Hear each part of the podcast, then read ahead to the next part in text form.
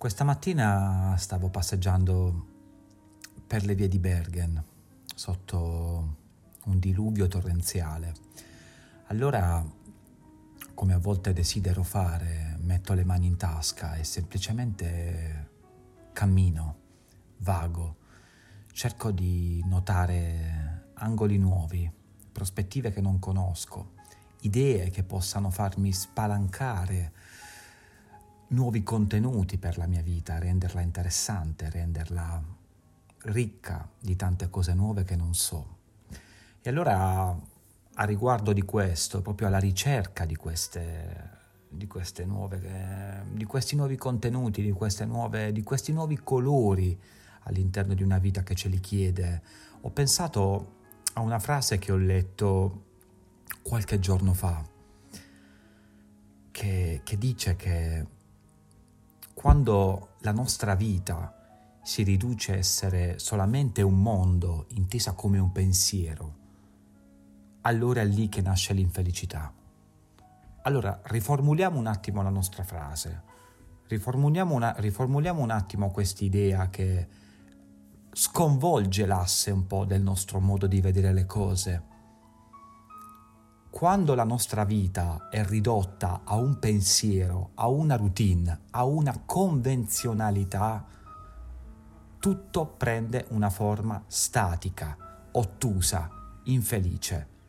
Perché? Perché questo? Perché non abbiamo più la possibilità di poter creare al nostro interno altri pensieri. Quando non scardiniamo l'idea della prospettiva, quando non diamo idea di poter comprendere o non portiamo il pensiero più là verso l'orizzonte, la nostra vita diventa piatta, diventa insulsa, diventa un cammino, il cammino di un fantasma. E questo è quello che, prendendomi, usandomi come cavia per un momento, è accaduto a me poco prima che cominciassi a viaggiare 7-8 anni fa or sono.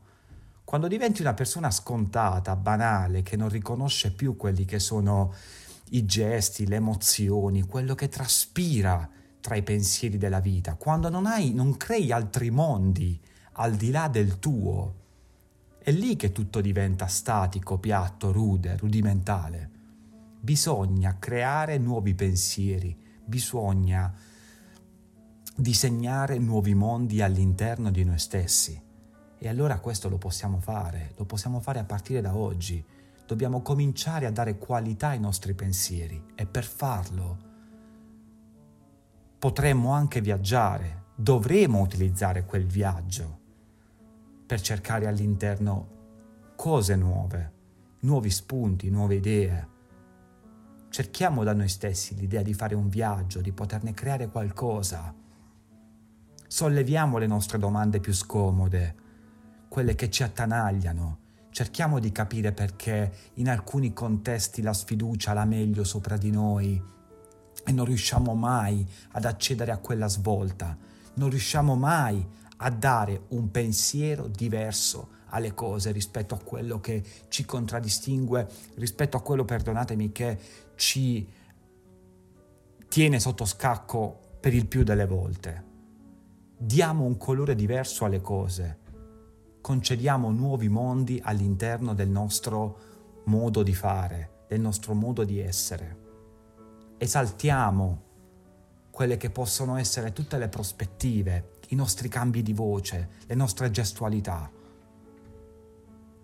Cominciamo a viaggiare in orbita di voler conoscere veramente noi stessi, noi stessi intesi come tutti i nostri io, come dice Gurdjieff, entrano e sono parte di noi stessi, perché io posso essere tante persone messe eh, combinate allo stesso modo, posso avere tante gestualità di me stesso che non conosco, che magari sono lì, a una, a una finestra da noi che dobbiamo solamente aprire, vivere, conoscere, affrontare.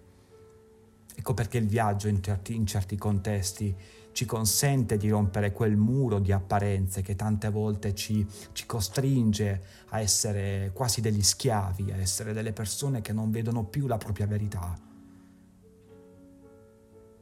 Dobbiamo cercare di dare qualità ai nostri pensieri e da lì scardinare, vivere un nuovo mondo fatto di emotività, fatto del piacere che dobbiamo provare noi stessi per vivere la vita al meglio delle nostre possibilità.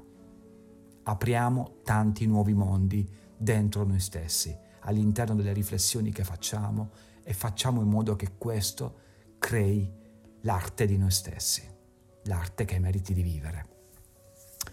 Ti ricordo che su amazon.com trovi i miei libri Rotta verso il Nepal e Il cammino alla sua isola, volume 1 volume 2 e su udemy.com trovi il corso, eh, primo corso che parla di viaggio e di conoscenza di se stessi. Si chiama Scopri il sogno della tua vita attraverso il viaggio. Noi ci sentiamo alla prossima puntata di questo podcast e cos'altro ti posso dire?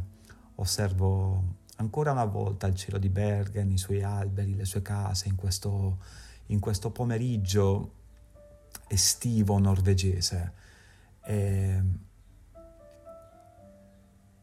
la sensazione è quella che la vita sia un passaggio che vada contemplato, che chieda a noi stessi la possibilità di vivere al meglio delle nostre aspettative questo, questo viaggio. Ti abbraccio. Ciao.